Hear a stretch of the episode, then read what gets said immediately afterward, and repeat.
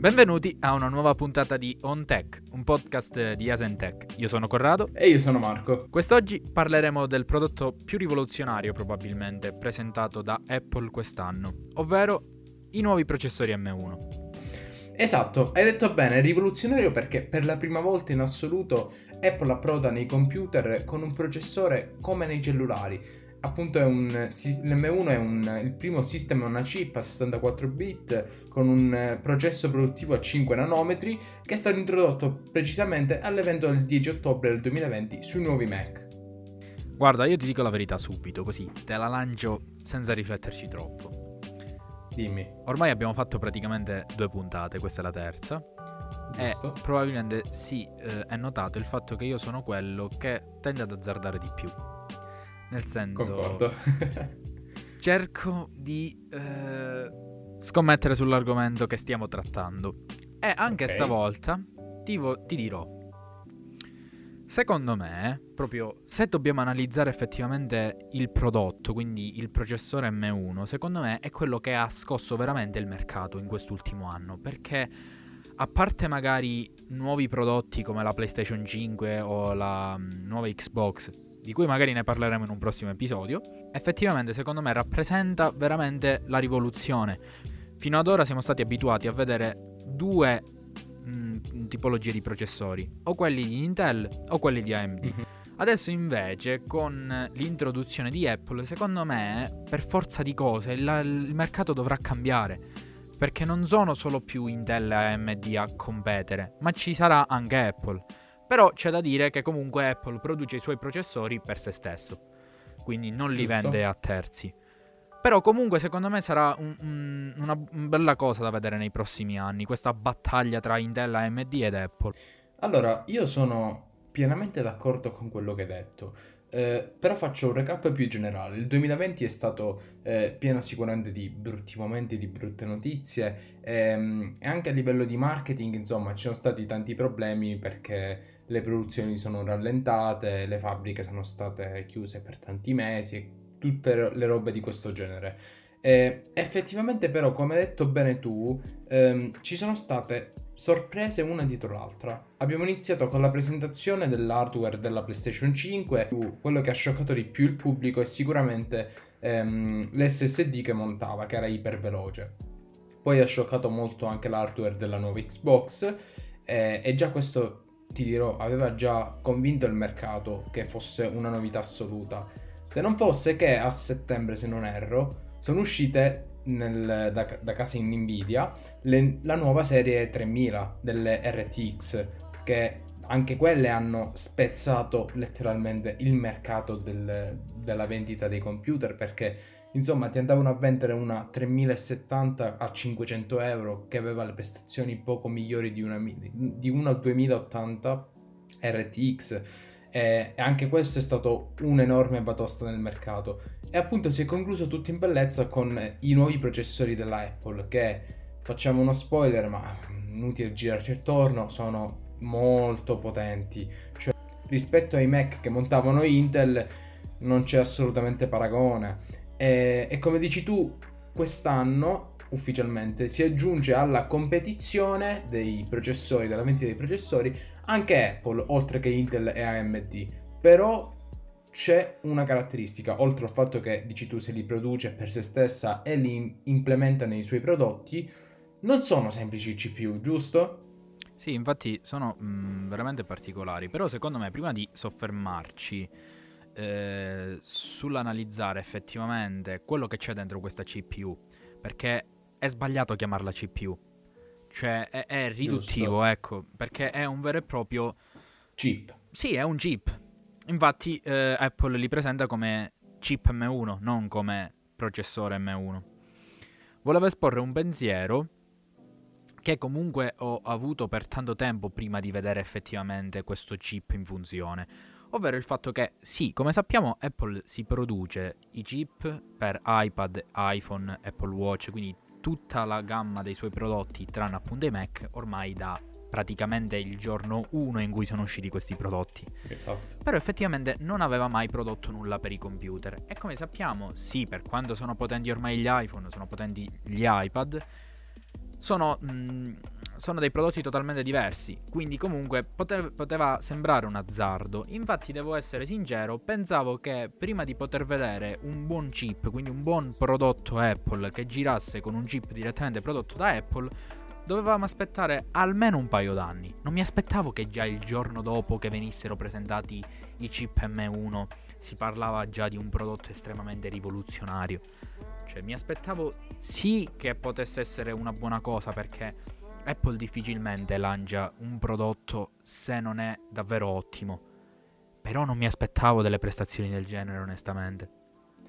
Questa è la prova concreta di quello che abbiamo detto negli scorsi episodi, ovvero che Apple, quando si impegna a fare una cosa, ci riesce e la fa veramente bene. Anzi, vi invitiamo, se non l'aveste già fatto, a riascoltare i primi due episodi del nostro podcast. Adesso però analizziamo più concretamente questo chip. Come abbiamo detto prima, non trattandosi semplicemente di una CPU, ma di un chip a tutti gli effetti, al suo interno troviamo una CPU, una GPU, una NPU e una UMI. Analizziamoli con ordine. Partendo dalla CPU abbiamo di base una CPU che è a 8 core, ma questi 8 core sono divisi in due cluster da 4 core ciascuno. Il primo cluster che è composto da 4 efficiency core, che vengono chiamati iStorm, e sono dei core che svolgono i compiti più semplici, quelli quotidiani, quindi come può essere la navigazione online, scrittura e lettura di mail, e hanno un bassissimo consumo energetico, infatti preservano tanto l'autonomia della batteria. Gli altri 4 invece sono dei performance core, anche chiamati Firestorm, e si implementano ai 4 efficiency core nel caso in cui il computer deve svolgere dei compiti più difficili, come può essere l'editing fotografico, un editing video o compilazione di programmi. Successivamente abbiamo la GPU, la Graphic Processing Unity, che è composta da 8 graphic core, che sono 7 invece nella versione di MacBook Air, ma poi spiegheremo meglio questa differenza dopo.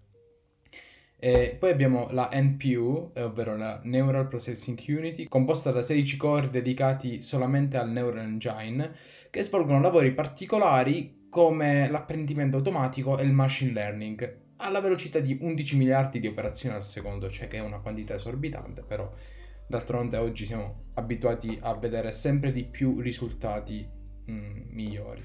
E per ultimo abbiamo la UMI, che sarebbe la Uniform Memory Access, che, parliamoci chiaramente, si tratta se dobbiamo dirlo tra grandi virgolette e per farla un po' più semplice, Volgarmente RAM. si tratta della RAM. Infatti è un'architettura Unified Memory che, eh, come dicevamo precedentemente, tra grandi virgolette può essere definita la RAM perché effettivamente è nettamente superiore a una classica memoria RAM.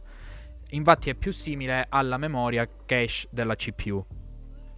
Perché questa memoria è effettivamente così potente? Perché permette di unire in maniera molto fluida sia una memoria ad elevata larghezza di banda, sia una memoria a bassa latenza in un unico ambiente. Nella pratica, questo che abbiamo detto significa che tutti gli elementi che fanno parte del chip M1, quindi CPU, GPU, NPU, ISP e altri, in pratica hanno simultaneamente la possibilità di accedere a questa memoria, interagire tra di loro e, ehm, e migliorare l'efficienza affinché possa restituire il computer prestazioni migliori. Ovviamente noi però, essendo umani, abbiamo le nostre idee. L'unica cosa che ci può fare effettivamente capire la potenza di questo chip sono i test benchmark, che ad alcuni di noi nerd amanti della tecnologia possono non piacere, ma effettivamente sono il miglior modo per vedere la potenza di un chip e di una CPU. Oggettivamente. Oggettivamente, ecco sì, bravo.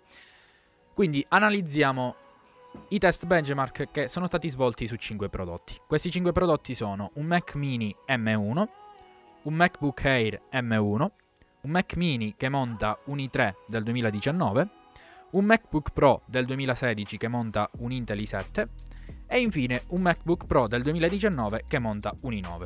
Specifichiamo che al momento senza analizzare quelli che montano il nuovo processore M1, tra questi tre che montano i vecchi processori Intel, ovviamente il migliore è il MacBook Pro 2019 certo. che monta l'i9. Dividiamo Okay, Ora dividiamo ovviamente il, eh, l'analisi in single core e multicore. Quindi prima parliamo di single core e poi parleremo di multicore.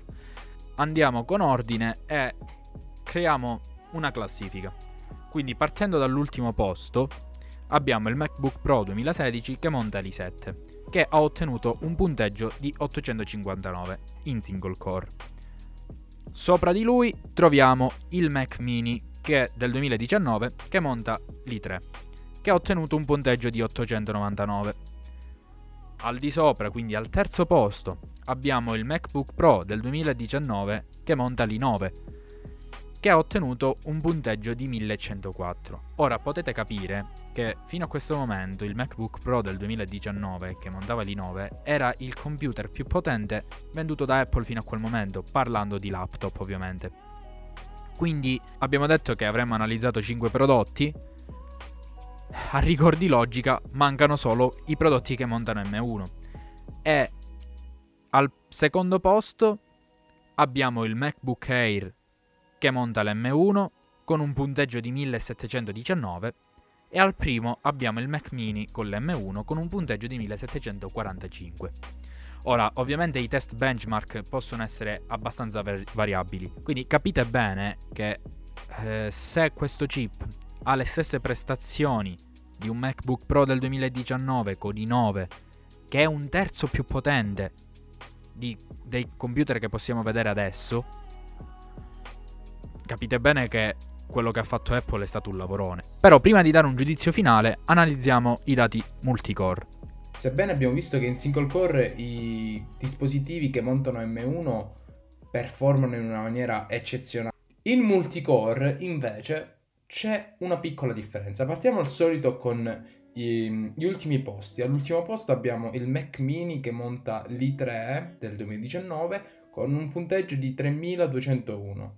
Poi al quarto posto abbiamo MacBook Pro 2016 che monta l'i7 con un punteggio di 3440 sul podio al terzo posto abbiamo il MacBook Pro 2019 che monta l'i9 con un punteggio di 7067 e, e questa è la prova che appunto fino ad ora era il top di gamma dei laptop uh, al momento. E infine ai primi due posti con non troppa differenza abbiamo il MacBook Air eh, che monta l'M1 con 7454 e al primo posto indiscusso Mac Mini M1 con un punteggio di 7512. Come avete capito, i nuovi processori M1 non hanno chissà quale grande differenza in multicore rispetto al top di gamma eh, del MacBook Pro 2019 che monta l'i9. A differenza invece degli altri eh, che praticamente doppiano il risultato, quindi sono decisamente migliori. Ovviamente i nuovi computer che montano il chip M1 ehm, purtroppo al momento non hanno la compatibilità con tutti i programmi rispetto a quelli che montano il chip Intel. Di conseguenza Apple, ehm, così come aveva fatto già parecchi anni fa, ha introdotto un programma, un, un emulatore di compilatore, emulatore, un emulatore esatto, eh, chiamato Rosetta. Sta di fatto che comunque il, um, anche Rosetta è effettivamente quella che ottimizza al meglio le prestazioni del, del nuovo chip. È anche merito suo se questi risultati sono così alti. Perché ovviamente eh, ci auguriamo comunque tutti in futuro che le case produttrici dei programmi possano effettivamente ottimizzare nella maniera migliore mh, per poter sfruttare il massimo delle prestazioni di questi chip, esatto. Detto questo possiamo trarre le nostre considerazioni finali. Probabilmente per la prima volta da quando abbiamo cominciato ad ora, che voglio dire non, poi, non sono poi così tanti episodi, questo è solo il terzo, avrete un parere non discordante perché io e Marco ci troviamo pienamente d'accordo sul fatto che Apple abbia fatto davvero un buon lavoro con questo chip M1. Esatto, ricordiamo inoltre che i nuovi processori M1 sono al momento disponibili nella serie Air, nella serie Pro e nel Mac mini. Successivamente si pensa che Apple implementerà i nuovi processori anche nella serie iMac, e MacBook no, e Mac Pro.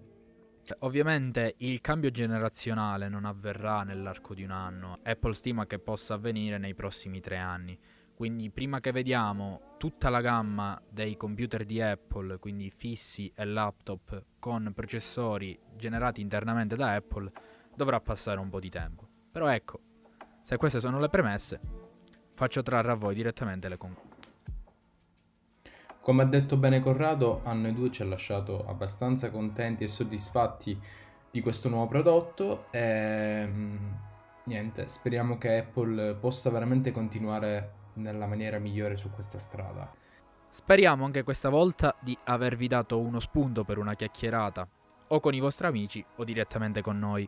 Se avete qualche richiesta su qualche argomento da trattare o semplicemente volete darci il vostro parere, potete farlo scrivendoci nelle nostre pagine social che trovate nella descrizione del podcast. Anche per l'episodio di oggi è tutto. E ci risentiamo a un prossimo episodio.